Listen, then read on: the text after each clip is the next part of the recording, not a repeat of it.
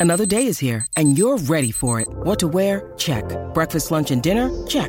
Planning for what's next and how to save for it? That's where Bank of America can help. For your financial to-dos, Bank of America has experts ready to help get you closer to your goals. Get started at one of our local financial centers or 24-7 in our mobile banking app. Find a location near you at bankofamerica.com slash talk to us. What would you like the power to do? Mobile banking requires downloading the app and is only available for select devices. Message and data rates may apply. Bank of America and a member FDIC. When you need mealtime inspiration, it's worth shopping Kroger, where you'll find over 30,000 mouthwatering choices that excite your inner foodie. And no matter what tasty choice you make, you'll enjoy our everyday low prices, plus extra ways to save, like digital coupons worth over $600 each week. You can also save up to $1 off per gallon at the pump with fuel points. More savings and more inspiring flavors make shopping Kroger worth it every time. Kroger, fresh for everyone. Fuel restrictions apply. Forever. Dog.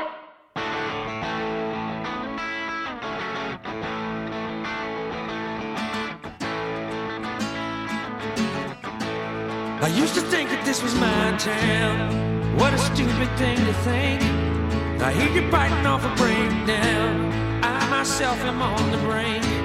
I used to want to be a real man. I don't know what that even I just want you in my arms again. And we can search each other's dreams. What's up, everybody? Welcome to Three Swings. This is the podcast about baseball and other things. I am changing up the intro a little bit. We're gonna do something different. Um, I am really excited about this episode. Finally, the time has come. There is a guest on Three Swings. Um, very excited to welcome to the show later on uh, in the episode Anika Orrock, who uh, not only wrote but illustrated the book uh, The Incredible Women of the All American Girls Professional Baseball League, um, which is out now. So you should definitely get a copy. We're all about supporting independent art, especially art made by, you know, uh, women, women based people, non binary people, trans folks, all those folks on the margins ish, you know? Um, and she's done a really wonderful job of creating something from a time where there was a lot of exclusivity and created an inclusive document. And um, I think you're really going to enjoy that interview. So please stick around for that. And also stick around for, you know, some live shows from me. Uh, I have some tour dates and it's probably Friday. So I probably have already performed in Kansas City and it was probably already wonderful. You might be concerned about what's going on. I am too. Um, let me put these live dates out there and then we'll get into that. Um, I've probably been at the Kansas City Comedy Club last night. It is probably Friday the 13th. Happy Friday the 13th. Go get a tattoo if you can. I'm going to be at Duet Jazz tonight in Tulsa, Oklahoma. Come to that show. I want to see you there. I want to make you laugh. And then tomorrow on the 14th, I'll be at the waiting room in Omaha, Nebraska. Now, getting into what's going on, I have no idea if these shows are going to happen. And I am okay if they don't. Um, because I think what we need to do now is think about our fellow human beings. And uh, we don't know how this thing is going. And the thing that we need to do is stop it. And the thing that I'm talking about is the coronavirus. I think that um, there's a lot of fear going around. I think there's also a lot of people who are swinging the other way and trying and dismissing everything and saying, oh, it's just a panic. Both of those things are not great, I think. And I think we should probably shade up the middle a little bit and, uh, you know, watch for the double play, which is to say, I think we need to continue having living our lives, taking care of each other, being kind. I think you should stock up on some food if you're in a position to do so. If you're in a position to do so and you know people who aren't, perhaps your neighbors, somebody down the hall, consider giving some food to some folks. Um, consider having being there for other people. If you are in contact with older people and you do not have to be, maybe don't do that for a little bit.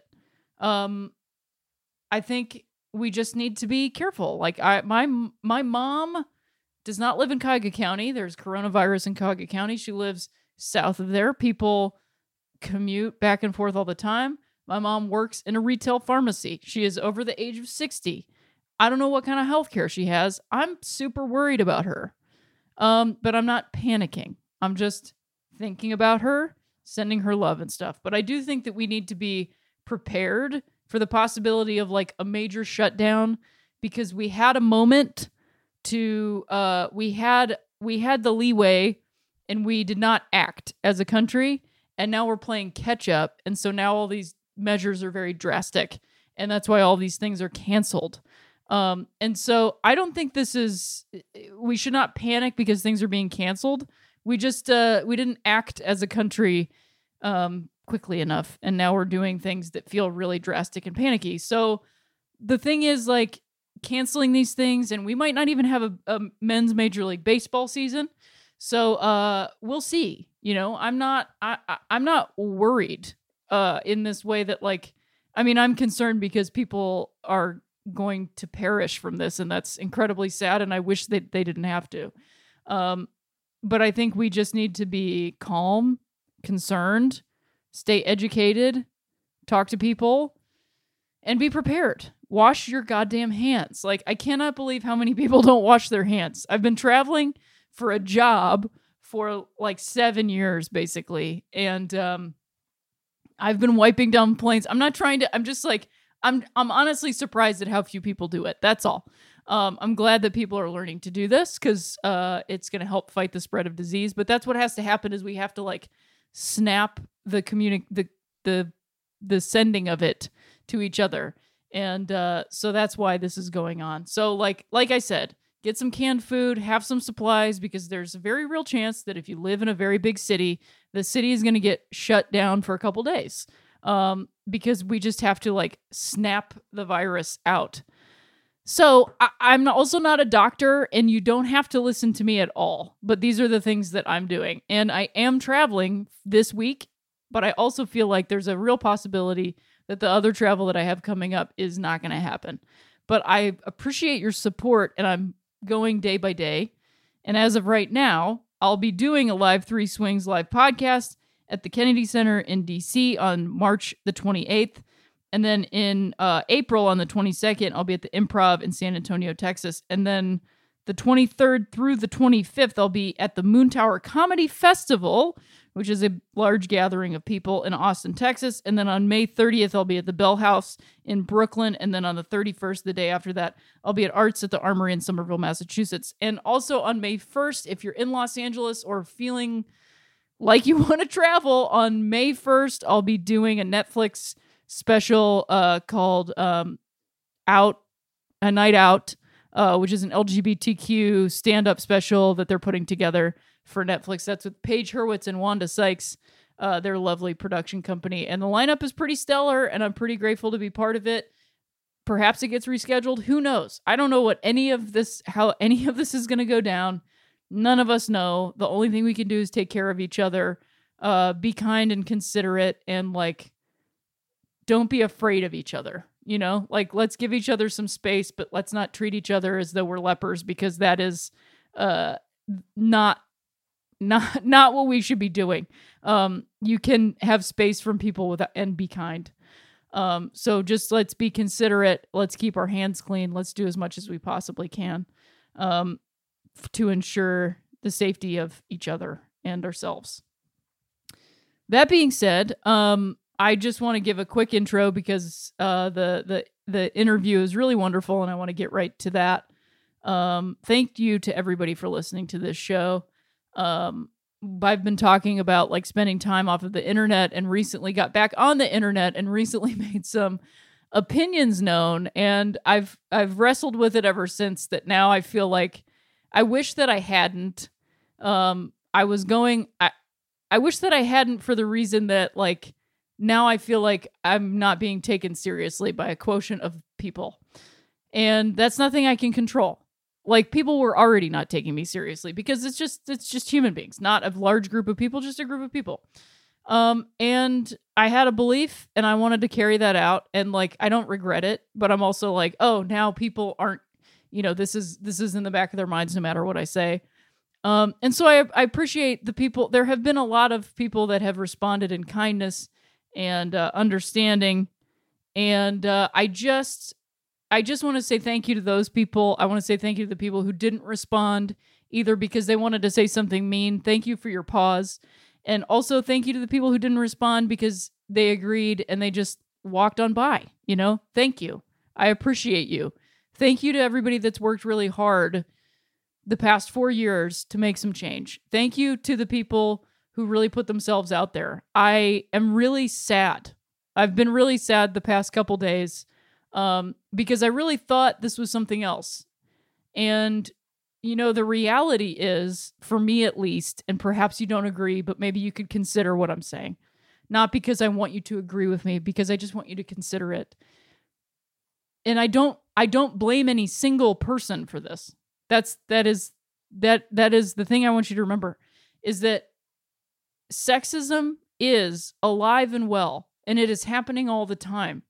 And I also have learned in the past 4 years that there are many times that I bring it into my own life. However, if there's anything that I've learned in the past couple days, it's that so so much of this was misogyny that is deep seated and at a level that we can't even see. And um, I base that not on one person, on a couple, and I don't blame it on any one person. Um, because I think even even that person, even many people, it's just it's just been stunning. It's it's honestly I cannot describe it as anything other than stunning the past couple days of just going like, wow, that's that's actually what it was. That's actually what it was. That's not to say it's the only thing that it was. Um and I because I cannot you cannot boil any of it. It's it is incredibly complicated. It is a kaleidoscope of things all happening at once, which is where we find ourselves every single day. Um but it's been, you know, 40 years of of actions leading to where we're at today. Um and I'm trying to find the relief in that. I'm trying to find the relief in, oh, oh, it really was this. It absolutely was. I'm not crazy. It's been like this all along. I wasn't wrong. And I'm also grateful that in putting that aside for four years and going, well, maybe it wasn't that, allowed me to see other people's points of view, what they wanted for this country and for their their fellow Americans. I was able to see other things. And I'm very grateful for that perspective and I perhaps wouldn't have gotten it if I wasn't able to set it aside for a moment.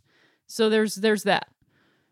Um and so I just think I I I beg you if you did not believe there to be any sexism in the last 5 years of the political sort of conversation, I beg of you to please just look at the fact that it's absolutely true. Doesn't mean it's the only thing. It just means that it's absolutely true. Um and and again, just consider it. Again, you do not have to agree with me, but I ask you to consider it. Um cuz I, I, and I, f- I find it to be relevant for the interview that's going to follow this episode. And the last thing that I'll say, um, and like none of this is about baseball, but like, you know, I'm not even talking about the fact that like the press is being banned. It's it's it's it's wild to me that the first people that are banned from from baseball is the press, which is like the press is what unraveled this most recent conversation. It's like everything is just unraveling, which is a good thing ultimately because it means things are blowing open and coming apart. Um and then they'll come back together again. I believe that they will. And the reason I believe that they will is because I, I was just speaking to a friend who lost someone very close to them. And at their memorial service, there was a spiritual leader. I don't remember what their title or anything was, but um, they shared this with me, and it actually gave me it gave me a new feeling about all of this. So I I feel compelled to share it with you. Is that this the the we are in the world at a time when it is in transition, which is very clear to many people. Um, and the souls that are that are living on the earth right now, we volunteered for this um, and we we're all meant to be here right now. And I find a lot of comfort and a lot of like uh power in that in in the fact that like we're not all burdened with what this is. We actually wanted to be here and I want to be here. I want to be here with you and I want to keep doing this, you know?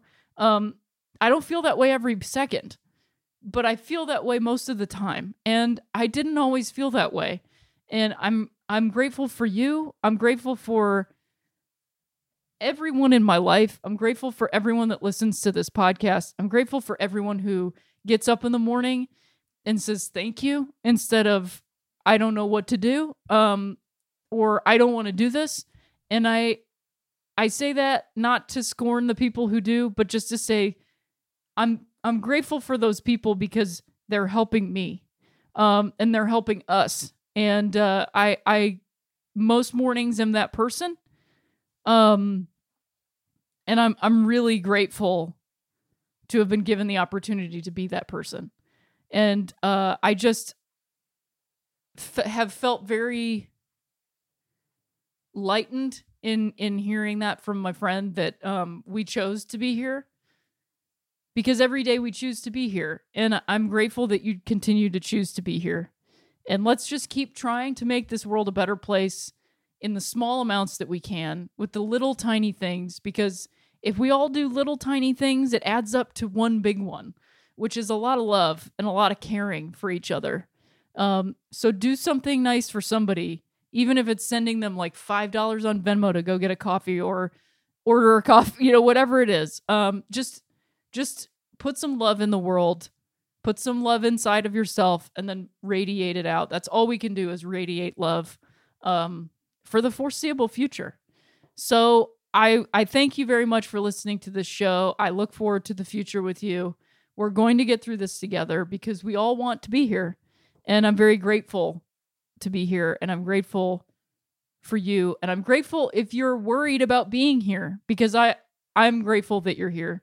Um, so we're going to have a quick ad break and then you're going to get a great interview with the lovely Anika Orrock.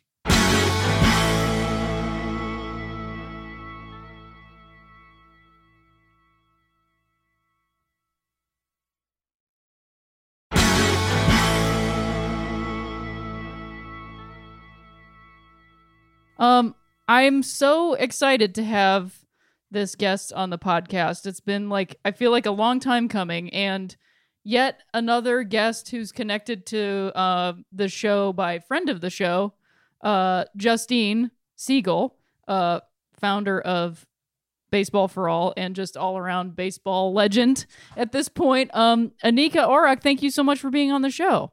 Hello, thank you for having me. Yeah, abs- agreed. Yeah, Justine she's a legend. a wonderful, a wonderful person, and I'm so glad that she connected the two of us. Um, and So the the reason she did is, uh, and we'll just get like right to the point of that is uh, you you wrote and also illustrated this wonderful book, The Incredible Women of the All American Girls Professional Baseball League, and thank you for spelling out the whole acronym. I do really appreciate that personally. I'm I'm glad you do because it was a pain in the ass. I'm yeah, No, I'm just sure kidding. that it was. For, I mean, it's beautiful typeface is, you know. yeah.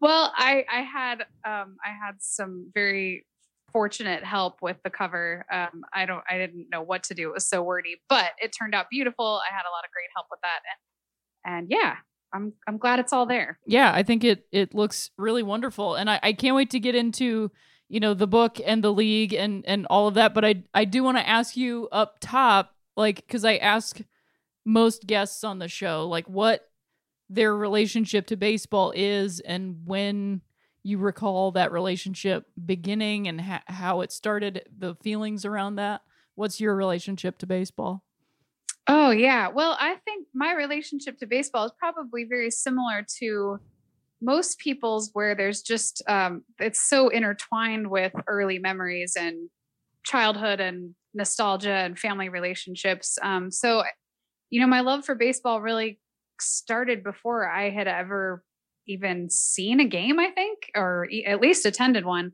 Um I grew up spending summers and weekends with my grandparents and I I just had a really close relationship with my grandparents, and um, they always had baseball on the radio. They always had the Giants games on the radio.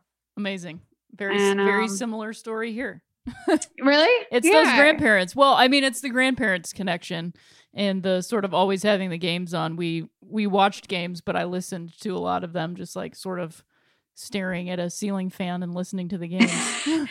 Yeah, yeah, and you know it's that's interesting because like uh like you're saying the grandparents thing, and I was thinking, I wonder why my parents never did that, or um why the next generation didn't do it as much. But you know, so much had changed, and that was such a generational thing. And when you're just spending the day at your grandparents, and that's what's happening, that's what you do. And Absolutely. uh, but it was just such a like a nice warm memory before i even knew what was going on i loved that it was always on and i could always count on those voices being on or they'd be on in the car and uh, and then I got, you know, a, probably like around 17, 16, 17 years old is when I really, you know, I got it and I loved it for everything that it was. But the radio is still my favorite way to to take in a ball game other than being there. Sure. And, I um, I yeah. I think a lot of people um scoff at the idea of listening to games, which is funny. those, those people are dumb. I'm just kidding. Sure. Sorry. they just don't understand, man. yeah. They just okay, don't yeah. understand. That's but, a um, way more fair way of saying that. you sure? I think it's also interesting too that baseball, the way you just presented it, is uh, you know, it was on TV and on the radio in this way that you could leave your house, continue to wa- listen to the game in a way that like we didn't really ha- now we have that you can be watching a TV show, leave your house, continue watching it on your phone, get on a plane, watch it on your iPad. You know what I mean? Like it's Mhm. kind of this original streaming, you know, because there are so many games and they're on for the entirety of a season longer than an actual season of of nature, you know? So right. Right. it takes up most of the year, you know. Um, if you were a fan that follows, you know, spring training all the way till the World Series. Um, Mhm. and it's kind of interesting how it predates streaming as a thing, you know? Totally. yeah, it's like the original streaming. Yeah. Yeah. And you can you it, uh, also like on demand in a weird way. I mean, you couldn't maybe not necessarily pulling up previous games, but you could you can kind of dip in and out, you know. I remember like my grandma would doze off or Sure. you would, you know, or you'd have to run into the store and you would be talking to the clerk and then you come back out and okay, what happened? And you it it moves at such a pace that you know, yeah, you would sometimes miss something really exciting, but you could pretty much get what was happening. Right. And oftentimes people the the color commentators will catch you up on that thing that you missed. Yeah. given like what you said, the pace of the game, which is often the biggest barrier of entry for many people because they believe the pace to be this like slow snail's pace of a game, which I understand, especially now, you know, um, everything that we do is at this pace of like m- microseconds, you know, I feel like Mhm. um, I've been spending less time on the internet and have recently spent more time on the internet and I can feel a difference in myself, you know? um, Yeah. but it's these like uh microclimates of news and like problems and and like I feel as though baseball has that in it. This these sort of like each it has it's a game that has a bunch of games in it. You know, if you're Yes. watching, if you're paying if you're paying that amount of attention and um I don't think one is better than the other. Like if somebody's at a game and they're having a good time, that's all I really care about, you know. And also like if you're at the game and you're not having a good time, I care about that too. Let's try to fix that. But um it it is an interesting I don't think you could have that same thing at a different pace. Right. No, I agree. And there there is, you know, I guess every once in a while I wonder if baseball will survive at the pace that pace is moving. Sure. um, but I also think it, it gives it so much more value because it's so uniquely, you know, they they keep trying to make changes to the game to sort of speed it up with replay, and which ironically I feel like didn't really work. down to it. Uh, yeah. Um, but you know, all these these different the the the walking situation where they just the instant walk and the no, you know, all those things. Um, I I ha, I hate it because I feel like it takes so much out of the game. But I feel like there's only so much that can be done. Um, that's just coming from like a purist point of view. But sure. but there's really only so much you could do before it wouldn't be baseball anymore and so it's just i i feel like it has more value now than ever for that reason. I just hope that other people agree. But Yeah. you know we find ourselves sort of drawn to things that are the antithesis of what's happening because we need it. We're uh, we're not wired to be wired. And um i don't know. I i would rather be at a baseball game than anywhere else for that reason. Kind of like the same reason I love being on an airplane is even though you can communicate to the ground now, I I don't, and it's this. Uh, it's understandable. It's like, oh, she's there. We still are at a place where people are like, oh, she's on an airplane. So right, yeah, you can't really, you know, and you have no choice but to just sit there and have a good snack and a drink and watch a movie or read a book. You know, yeah. I mean, you can do other things, but I like that that sort of, I don't know, removal and joy enjoyment for a small time. I mean, I I agree with you. I'm actually do, doing the artist way, and I'm on like the reading deprivation week. So like it's it's the same kind of thing where you're like removing ah. these inputs, you know, and like it even in a day that I have not done perfectly because I still have to like work, you know, like so right. I'm like looking at your book, you know, reading emails because like I still have to participate in my work, but like attempting to remove those things that you're talking about, like the amounts of input and like being very mindful and choosing those things really does start to open up what you're participating in. And I feel like for me, baseball is one of those things because you can just go and watch the game happen. you know? Mhm. And it hap- Yeah. it's it's it's the night. It's like the rest of your night. Um and I I also love just like happening upon games. There's a lot of games in California. I'm very lucky to live in a place where there's a big baseball community um on different levels and so like sometimes I'll just be by a little league game or something and just watch it because it's there, you know. Oh, that makes me so homesick. Sure. because I know I I mean I we've I've we've only lived in Nashville for a year and um it's you know, I mean there's baseball history here and there's a minor league team here, but Have you been to a Sounds game yet? Uh, I have. The only unfortunate thing about baseball here, well, I don't. It, it's there's, you know, we're seeing there's a whole. It extends like all these three seasons, but seasons here, I've learned there's only like a week long window where it's actually comfortable to Sure. be outside. I yeah. So uh, that makes it different. But you know, I I I'm from the Bay Area where there's it's same thing, and then there's all these like uh vintage leagues where they're like it's almost like uh like Civil War reenactment, but it's baseball in the Bay Um, Area or in Nashville? In San Francisco in the Oh. Bay Area. There's there's probably one here. Um, I I think there is, but yeah, just the constant presence of it around. You, you know, you can go to either the Coliseum or Pac Bell or whatever it's called now, and I'm sure the same thing for you in Southern California. I miss it. yeah no i feel you i understand um i i went to a sounds game and it was it was i mean i had like a perfect seat and i was sitting next to like scouts and stuff and it was a lot of fun i really oh, fun! i love their like logo sets they have some of the best um like uh, the the guy with the mustache like swinging an acoustic guitar very just very funny to me um I agreed. I and do you, like, you yes. mentioned when you were talking about getting into baseball that like 16 or 17 is when it really got you. When you say like got you, what do you mean? Uh, I mean, okay, it sounds so corny, but it's like the fever. Like suddenly I cared and I and uh I wanted to follow it and I I just I don't know, suddenly I felt like it just was part of my life in a different way and not just like a peripheral Mm. that's my grandparents thing kind of a way. And um it was interesting because this is before apps and um I went to high school. I grew up mostly in Salt Lake City because my parents uh, had worked for the airlines and the San Francisco base closed. So uh, my, my grandparents were still in the Bay Area, and we had like a system where if they're like if the Giants scored, and this also happened during football season with the 49ers, but I didn't care about that. Sure, yeah. But my my uh, my grandparents would ring the house phone. Like my grandpa would ring once if the Giants scored, and then I think it was like twice if the opposing team scored. Like we would just let Oh. it ring and not pick up Wow. so I could kind of keep like some kind of a, you know, it's definitely nothing like keeping a box score. or Sure, but there's almost something like more baseball to me about just knowing like knowing that the game is happening and then hearing Mhm. this sort of like Morse code that you guys have come up with during that time frame. Yeah. Like that to me is like honestly more baseball than a box score. It was pretty simple and archaic, but yeah, and, and the anticipation of it was really fun because there's just a lot of dead air and then all of a sudden the phone would ring and it, and it was like is it an actual phone call from someone or is Right. it you know so it was really fun to hear it stop you know Yeah, But, um, especially to not hear, hear too.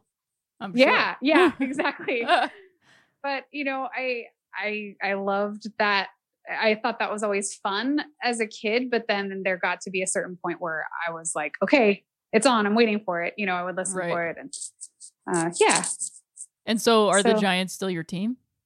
they are they are Congratulations. uh, thank you I don't really get down with the like whole rivalry because I'm not I'm not from here, you know. So like, I don't. I mean, I also respect it. Like, no, I'm not trying to dismiss it or anything, but I don't. uh I don't participate in it. If Oh, that, if that yeah. makes sense, because I don't I don't feel as though it's necessarily. If I go to a game, then I'm definitely you know I'm cheering for the team of the town that I live in, but I don't um I don't like hold it against people, you know. In- right in the hopes that they also don't hold it against me, but I can't expect that. But I just am like, why would I? You know what I mean? So I totally get that. It's so funny because I, you know, I think it's fun and it's like a Mhm. healthy little thing sometimes. But I've said it before. I I can't bring myself to really get into it or care because two reasons. They're they're like the you know the Giants and the Dodgers are so necessary to one another and so rich in that history and there's such a connection there. And I love the the Dodgers franchise history, like Sandy Koufax and Branch Rickey and Jackie Robinson, and all. You know, it's so.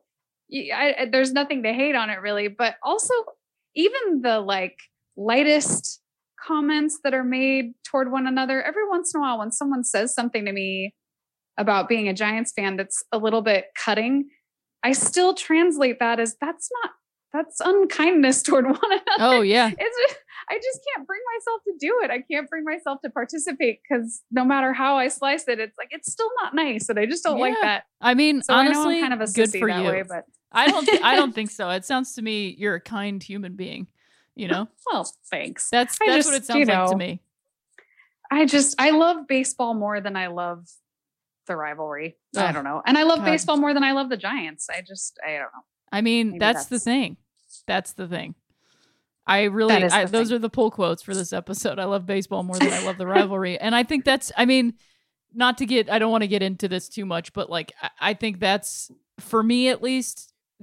The the whole like the cheating scandal that we've been going through as a sport as like a Mhm. thing, um, is what it comes down to for me also. And I've tried to, even though like you know, I I was crushed by that loss in 2017 because it felt wrong, you know, and then to have those feelings be like, oh yeah, you were kind of right. your your intuition was were kind of correct on this. Something felt weird. Um, but Mhm. it's for me, it's bigger than that thing. You know, it's about baseball and it's about like integrity and what this sport means and what is important and where the lines are and how, you know, like those microcosms of games that I was ta- like it just is an advantage that changes what the sport means. Yes, absolutely. And I, I mean, I think that that's crushing in any sport, but uh, there's something about baseball where it's not just a matter of right and wrong. There's an an attachment to the way we feel and think about baseball, and we it, it started out as you know it's it's America's pastime. It was like the language of the country for the longest time. There's there's so much attached to it that it's just like having your like your childhood dreams crushed or something to learn something like that. I think there's more to it and more attached to it.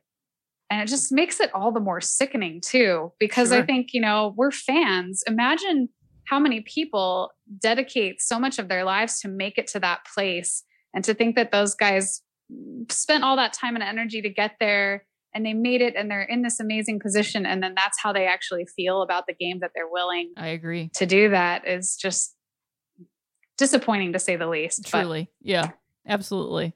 And it's yes, agreed. I couldn't say it any better myself, you know? It's just like, yes, absolutely. And I'm not Yeah. um, you know, a lot of people are like, what do you think that like, yes, this has been going on.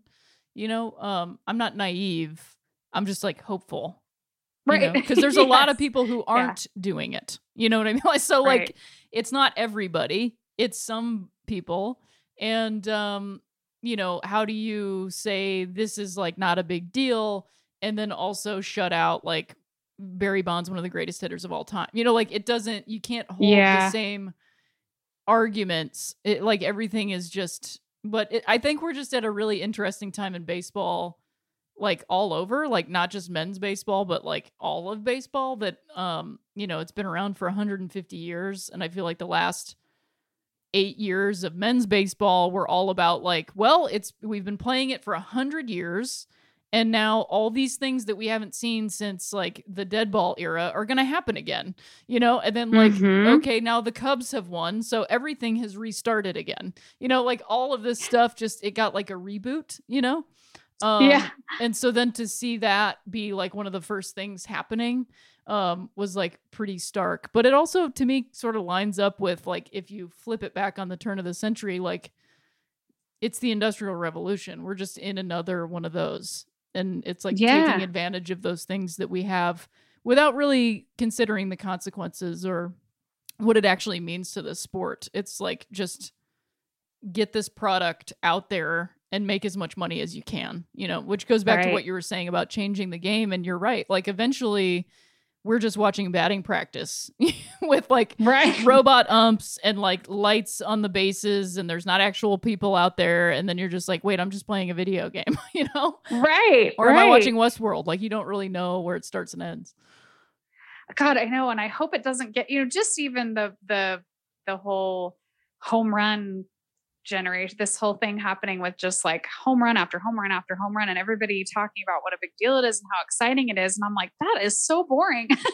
yeah I, I think is this really exciting? Is everybody just getting caught up in the hype? Because I I agree, it's an incredible feat to to physically raise the bar like that, but also I just that's just boring. right i mean when that's the only thing i used to get excited about home runs because they were rare Right. You It's a big like, deal. It's a big deal. it didn't Yeah. happen all the time and you didn't think you were going to see you know 15 home runs in a game or whatever and to me what's more exciting is you know two outs with runner two runners on and you're down by two and you like manufacture runs you know like i like to Mhm. watch cleveland games for that reason because it's like small market baseball and oftentimes like jose ramirez and francisco lindor are still players who who their main job is either to get on base or manufacture runs. And like how cool of us like I've always loved that about baseball because it's like it's a craft, you know, like you're using this like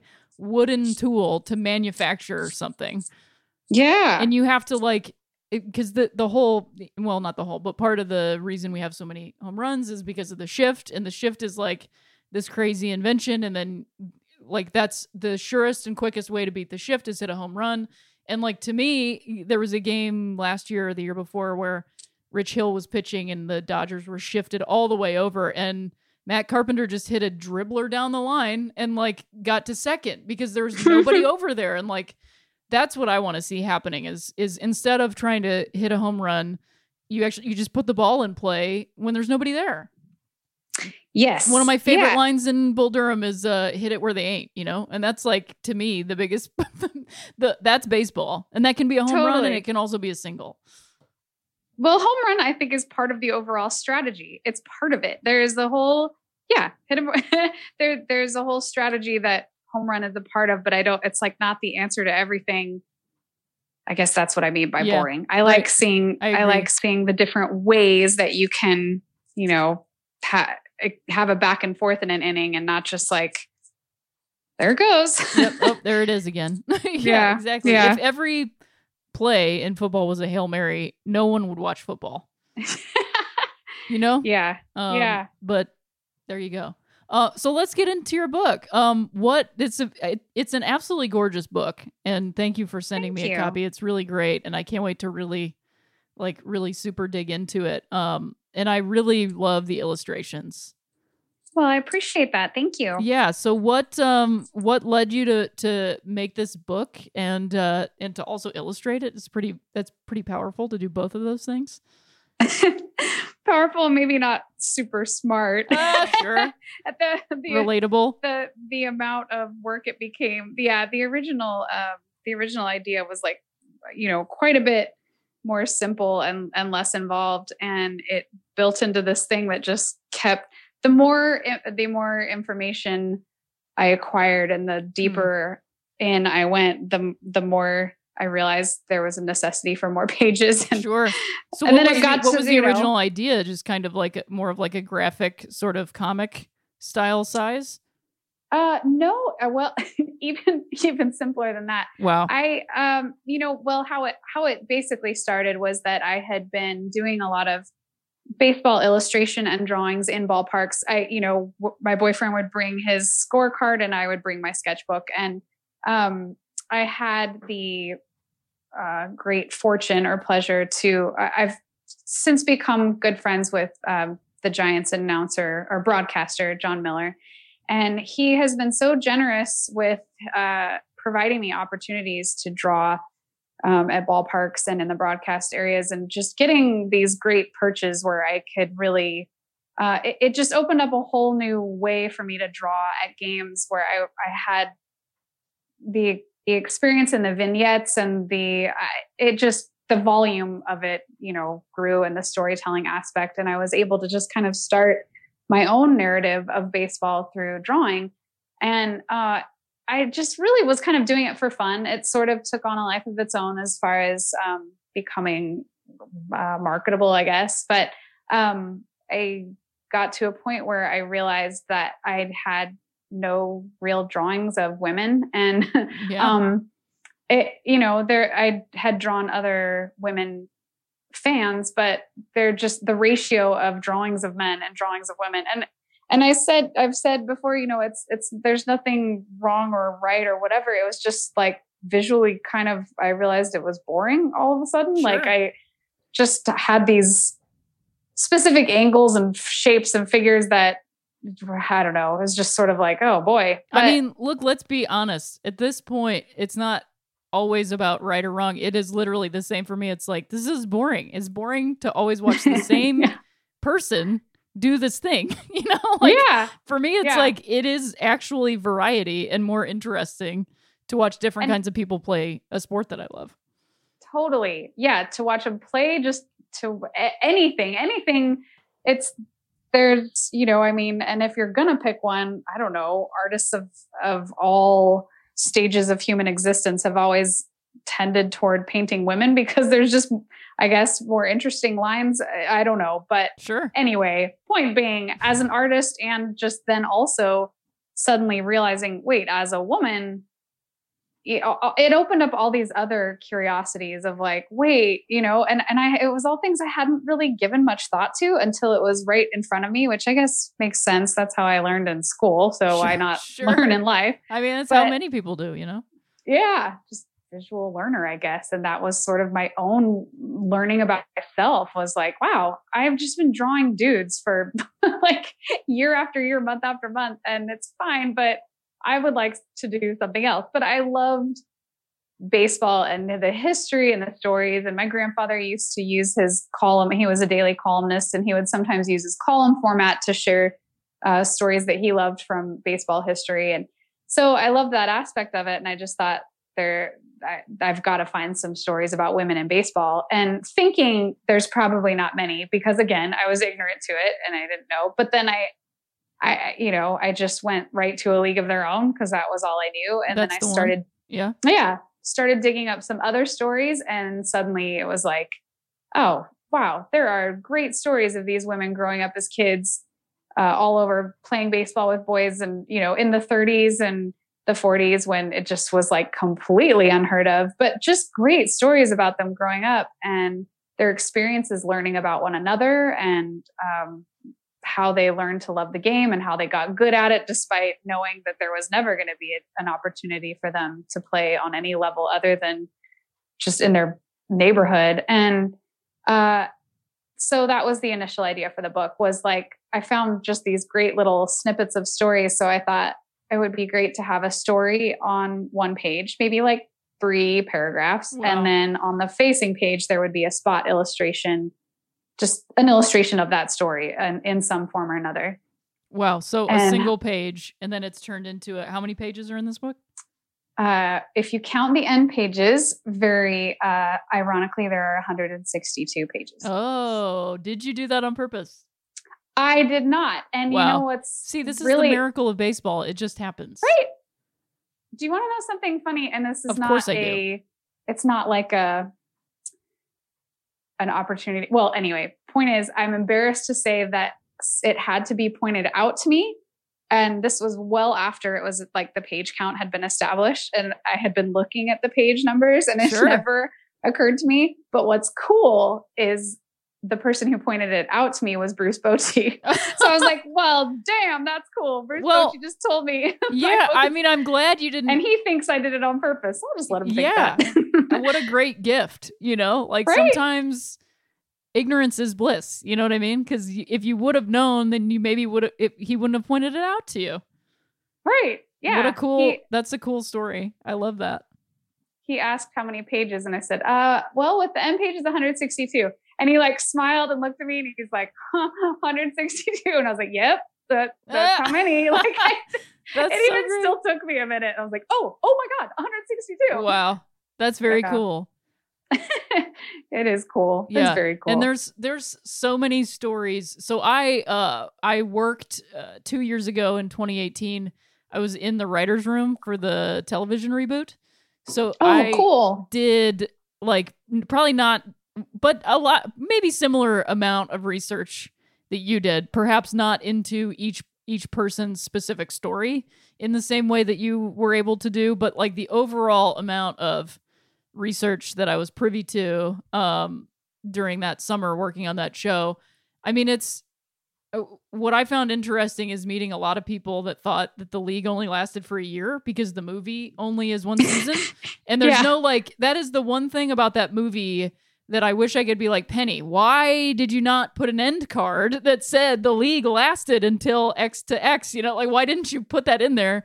Um, and I guess because it was fictionalized, you know, um, with the, pe- the the the people in the movie are not real people, but like it it is interesting to me that that is the case because it does when you watch it and realize like oh yeah this does make it seem like it was only this one year that they played together you know um Mm-hmm. but but it's 10 years that's a long time you know yeah. Or a- what? Wait, for, for 11. Wait, 11, yeah 11, year- 11, even more yeah. even more i'm i'm even wrong happy to be wrong um so that's so many years of baseball and they played a lot of baseball and it's a lot of cities in a time that most of us didn't exist you know so um what what's like and just to because i didn't say this when we got into the actual conversation but you uh wrote and illustrated the incredible women of the all-american girls professional baseball league um which is available now it's available now It is as of uh, day before yesterday. fantastic It was just It's- we're time yeah. traveling a little bit so it's absolutely available for everybody and so you Oh. should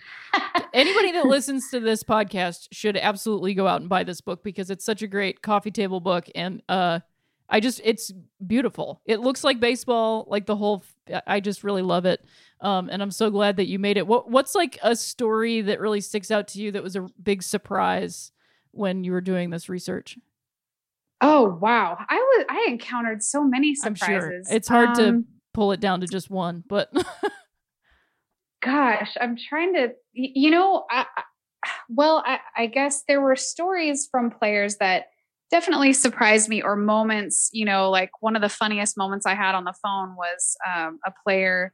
Ellie Moore. I was in this like really disgusting, weird motel room in Rockford. I had been traveling Hmm. around some of the cities and um, but a lot of my interviews were done on the phone and I was interviewing a woman by the name of Ellie Moore and she she's talking about the skirts and the uniforms and the sliding and you know all, just the like how completely impractical they were. And these women just lived with strawberries on their thighs. And she goes oh but the worst was when you got your period. And yeah. again like that is so a part of everyday life i mean it's like so normal but the fact that i'm a woman and i haven't even thought to ask or it, it didn't even occur to me oh my god what did you what would you do? Because they didn't have any of the things we have now that you know and just it was like oh wow and she just went on and on i was like this is cool because i don't think many women of your generation really talk about this but it got to the point where I was like, this is awesome, but I can't like include four pages about getting your period I mean, I could, Sure. but you know, I have to illustrate it. So Yeah. other problematic thing. But um, I wouldn't say that's the most surprising story, but that was a funny. It's that was a there. funny moment. Yeah. Yeah, That's and there was a there was a great story that was provided to me by a former player um, that did not make the book. That I'm I'm bummed didn't make the book, but it's it'll be told. But she basically uh, she was in a convent, or you know, she was uh, studying to become a nun, and was basically told not to take her final vows because she was busted at a baseball game, and it's that's a pretty awesome story. But Because she was busted at a baseball game?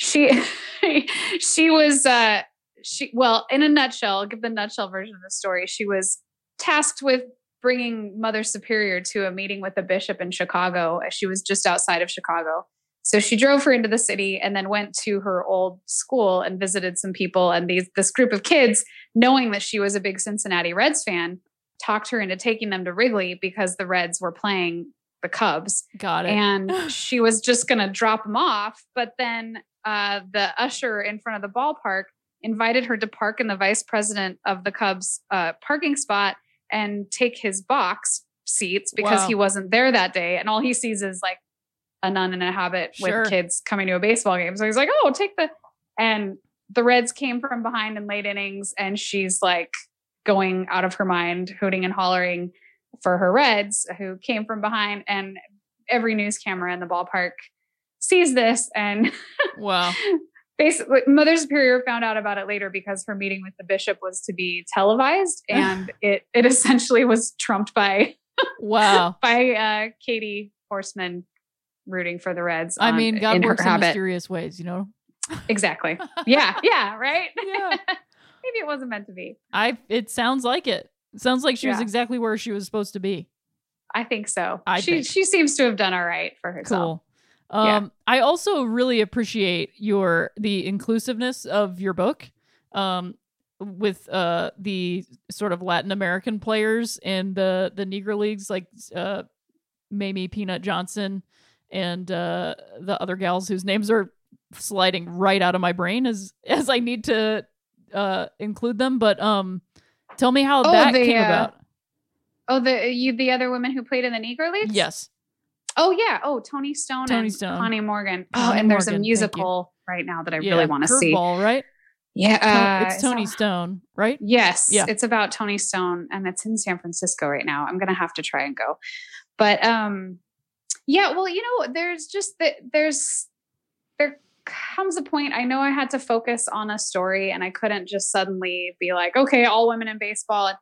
Um, you know, for the purpose of a, of a book and a story, um, keeping it to the one story, but at the same time, there you can't really tell a full story without including context of what is happening at the time and other things that are happening. This is not an isolated thing in the world, and other things affect it, and it affects other things. And um, and I mean, they were it's, happening. it's true of the of you know the major leagues and the Negro leagues themselves. Like I have talked about it on here before, that like I was very disappointed in the the broadcast of the World Series this past year that their uh, exclusion of the Negro League championships that were won um in the time frame like they were they Mhm. kept referencing you know the the nationals senators um and like you know the championship drought in the in DC without ever mentioning that the Homestead Grays had won it within that time frame and it just is to me you know you're getting at something that I think is really important that like y- yes the, uh, it is unfortunate and it but it is also the reality that this league was primarily white and then later became exclu- or inclusionary to like Latin American players um but did not have any black women in it um, and that's the reality of it. But the context of it is that the Negro Leagues actually did this in a way, you know, like they actually had for a little while a co-ed league, you know, um, which I think is also really important, and they're in the context of each other. absolutely and i think it's it's so important to see you know and and also just interesting and and it's just so telling to me that there's a clear without me even having to explain it. You know i've had a few people uh, not criticize but kind of wonder why this sort of focuses on the beautiful aspects of things and i'm not more appalled. And Mhm.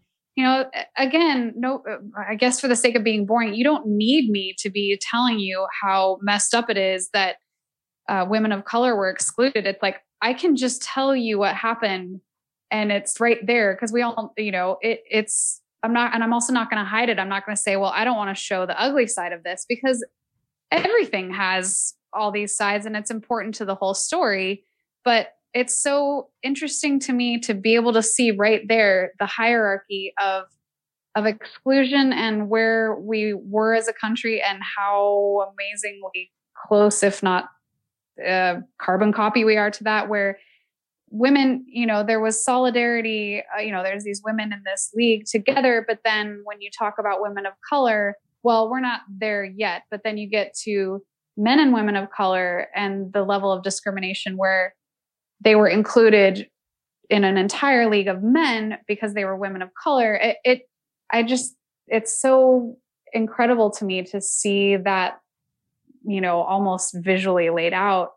Um, and incredible to me that those women just persevered and created opportunities for themselves and were given opportunities despite not having the opportunity to play with the league. And yeah I, I, just think it's a fascinating part of it. And you know i would love to go further into those stories and um, i think they should be told and i think they should be told often and you know uh, during world series broadcasts but um, you know who should tell those stories. And i at the very least you know wanted to at, at the very least include it in this story because it is a part of this story. It's not me just being like oh i should mention this you know it's so important. Yeah, Um, I mean, it- I, I think there's something to be said about um, allowing the reader to have the curiosity to find out more about those appalling things that you were talking about. Um, Mm-hmm. Because the path is laid out that if you're looking at something that is like, well, why did this only exist then? And then if you can follow that thread into the book, the book provides you enough information to then go, well, why did that happen the way that it did?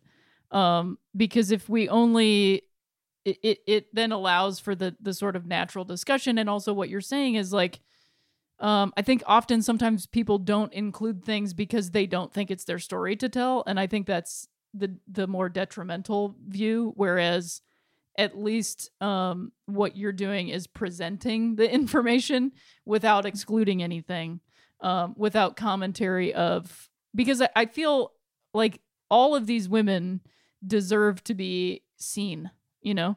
That's kind of the ultimate thing is like like we were talking about with the movie like they got to be seen in that way with that movie that people will not forget that movie. It's you know going to be remembered forever. Um Mhm. and black women are included in that movie not in the same way that they're included in your book. Um and that could have perhaps been done better but it was done the way that it was done. And i think it allows for people to be curious and to like investigate those things on their own and come to their own conclusions without you trying to shoehorn something in just for the sake of it you know uh just for the sake of putting it in you know and um telling these women's stories is important but also allowing the stories to be themselves i think is also really important Well, thanks. I, I mean, that's my hope for it. Is my hope for the entire book is to spark curiosity. It's not meant to be the be all end all um, account of this, and it's meant to provide a different experience. And it's you know, it's meant to tell a story that can you know prompt and bring about emotion. And through emotion we want to learn more and we we connect to things or we are, are curious about things. And that's i mean that's all i could ever hope for with this. And there is i guess something to be said too for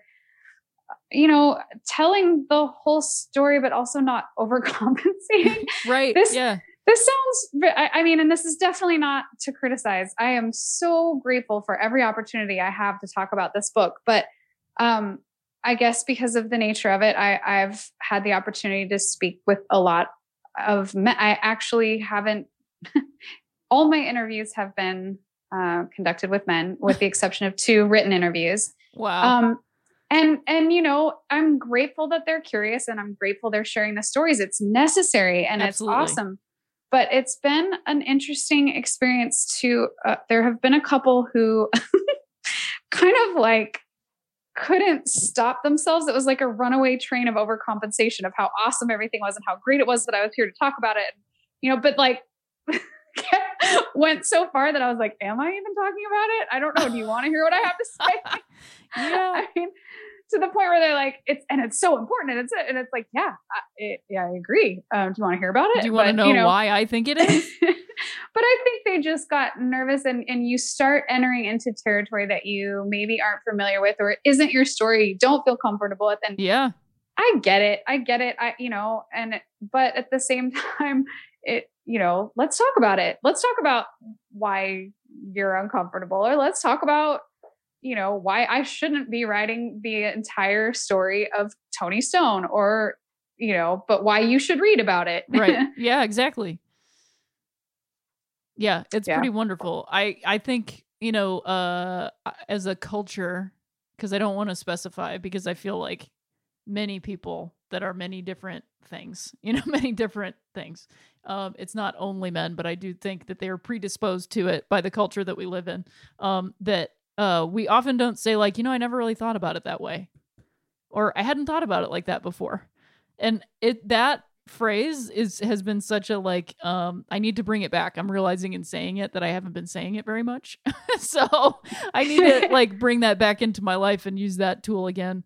Um because i've had similar conversations like you're talking about where you're like okay yes i hear you do you hear me because Yeah. i'm not actually saying anything and we're filling a lot of space with how great this is I'm not sure why it is right now because we're really just kind of talking about that thing, you know. Um but I think that the more the stories of people doing things that we didn't realize were happening is really important. Um cuz like I saw there was like uh sections with just little quotes um that says something to the effect of um what the the All American Girls Professional Baseball League did was create like the Sandlot life of baseball in a way that uh like men's professional baseball hadn't really done which i don't know that most people would agree with that even though that's a quote from somebody who saw it happen you know like um and i found that to be that was something that i hadn't seen but in doing like the the research that i've done on these leagues in this time period it makes so much sense to me um because post post girls professional baseball league is the time for that to be happening. And pre base baseball league is when people had the time and the resources to be playing recreational baseball on like you know um their factory teams and like all the like people also don't really realize how much baseball was being played before we had television Right. Yes, totally. And and I love that quote for that same reason that you know, like you said, a lot of people may not agree with that, but what it may have changed also is the kind of sandlot baseball being played in small towns. It, it wasn't happening all over, which is why maybe some people would think that may not be accurate. But in these towns where these women were playing, uh, it wasn't just little boys going out uh, in the sandlot anymore. It, it inspired and allowed girls to be doing the same because they saw it happening, which is kind of the entire point of the keeping the legacy alive and why I wanted to extend the book into an afterword about where what the importance of this legacy and it's not just the fact that I love old stuff which I Sure. do right yeah and I love history and I love I love vintage visuals and all that. I, I do, but uh, it's it's that there are, are a whole bunch of people who maybe a whole generation that haven't seen the movie, or if they have, they've seen that version of it, and just knowing it's possible. Uh, you know, that's what those little girls in the 40s were seeing when they saw these women playing oh and ab- it was like well why can't i do it and i think everybody agreed if, if they went to pay to see these women play a baseball game if their little girl was going to go out it, it made a viable option it was like oh well maybe she can go make a great salary playing baseball too Right, because people Um, also don't realize that these women were making a lot of money. Like even honestly, even now that amount of money is a lot of money. Right. Especially for a lot of poor minor leaguers. Ugh. Sure. Yeah. I mean, these women were making what is it's if memory serves me right, it was about twelve hundred dollars a week. Uh, well, no, I don't. Well, I mean, I think it's the it The equivalent is the equivalent of what would now Right. be twelve hundred. So Which they were making like fifty to eighty five dollars a week, but that is what would be now Right. about twelve hundred dollars a week. Yeah, definitely. so I'm only partially wrong. Great. not even partially wrong. You're you're you're mostly right. Pretty accurate depending on what uh time zone we're talking about, basically. Yeah. Um, and yeah, and I think that that eh, I love, as you said, the afterword for that reason because it's not only about like, oh, let's remember this thing that happened and doesn't happen anymore. Because, um, like people are like, oh, I wish women played baseball, and you're like, they do, like they do, they really do. It's not like in this league wearing skirts, and it's not, um, you know, Geena Davis, but like people are playing baseball. You know, uh, people are playing baseball all over the place. And uh, i think it's really important to like remember this legacy and also open it up to the fact that like many people and that sort of brings me back to what i was saying about like being in this very interesting moment of baseball of like where it's going to be what it's going to look like and i am much more hopeful that there are generations of people coming of age now who are interested in the things that they're interested in not simply because it is a brand like you said i love Right. baseball more than i love the rivalry and you could put that you know like i i love baseball more than i love my team you know like i have a very Mhm. Weird strained relationship with the team that is like the one I feel most at home with, you know, for like many reasons because of the name and the logo and the sort of history of it. Um I still have a love of that team in a, in a fondness sort of nostalgic way, but I'm almost grateful for that them being the way that they are because it has allowed me to realize that I love the game more than I love the team. You know, like than the merchandise and the this and being the most diehard fan of this team and this franchise Yeah. because like ultimately realistically that team doesn't care about me and that's okay but i do feel Yeah. in a way that baseball cares about me somewhere out there baseball So you- cares about me you know and baseball cares you about it that way. you I love that. I love that. And you're right. You could just say I love baseball more than insert thing here. whatever it is. It's like yeah I love actually I just recently saw a bit um Jerry Seinfeld. I think it's the next the Netflix special, but someone asked him, uh, you know, like what's wrong with the Mets? And he goes on to basically say we are rooting for clothes. Like these are you are rooting Yeah, for a right, uniform. right. The guy in it changes like every other year. He goes on to somewhere else. He doesn't care about you. He didn't know you existed. And just kind of what you're saying, where what we're rooting for is sort of the overall, the history, the lo- the brand, the nostalgia, the and and that's all a wonderful part of it. But like you said, you can't you can't limit it it's to all, that. yeah and it's all extra as far as i'm concerned that's like extra sort of attachments that i can dip because like i definitely have a hat problem don't get me wrong i'm into it but it's not it's not the only thing you know eh, it's not Right. the the and he actually has a really gr- great quote that he was being quoted f- on from like the recent like writers dinner or whatever when they had the nominations and stuff that I'm honestly pretty sure I have also said on this podcast before he said it or at least at the same time not Jerry knowing Seinfeld stole a line from you. yeah, he totally stole a joke. No, it just that like baseball is is is not life, but baseball is the lens through which I view life, and like that is absolutely the way that I feel about it, and that's not something you can really wear, you know. And um, Totally. I would also say that I like as a person who's not a dude, you know, like who sometimes is believed to be a dude, but not always a dude. Like in in letting go of that aspect of it, I walk around knowing I'm a baseball fan, and when people give me shit, I it doesn't matter because I know, you know, Right. I know that I'm not like if they're calling me out because they think I'm a, a woman that likes baseball and I'm not good enough. I'm just like, no, I know that I am, which is fine. yeah i don't and and then you real it the moment that they it's funny it's like the moment you are met with something like that they're instantly rendered sort of powerless if you don't care. It's like you just it's almost it, it in a sick way it's almost fun to watch when sure, they just they're just like yes i see something and i'm going to get you for it and they pull out either the being a woman thing or uh or a team thing and it's like you can almost see them deflate when you Yeah. Don't care. But uh, it's, eh, I don't know. It's, it's just, I think sometimes like, oh, like, you know, sometimes you see someone with uh, like their team logo tattooed and, and part of me is like, man, that's kind of a cool cultural hometown thing. You're, you're really dedicated. But then another part of me is like, wow, you are giving them a lot of your money, I bet. Oh, yeah. Too much. You have been branded. Yeah, you have right. been branded. These are But- unfortunately right now corporations, you know, and uh, Yeah. there's also people in those corporations that are really wonderful, but it's a balance, you know.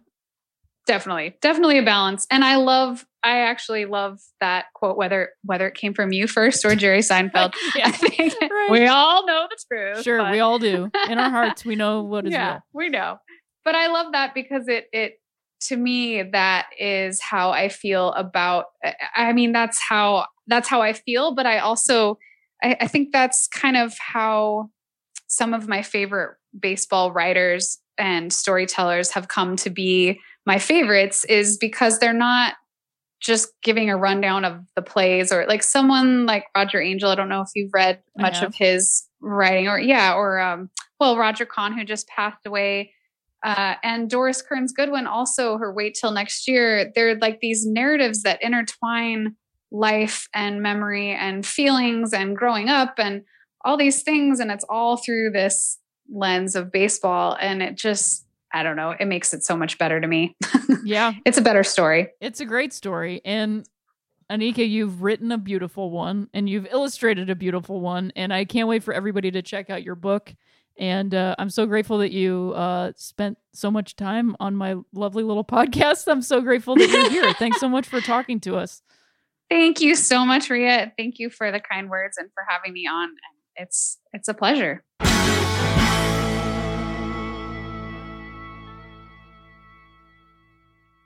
Forever. Dog. This has been a Forever Dog production. Executive produced by Brett Boehm, Joe Cilio, and Alex Ramsey.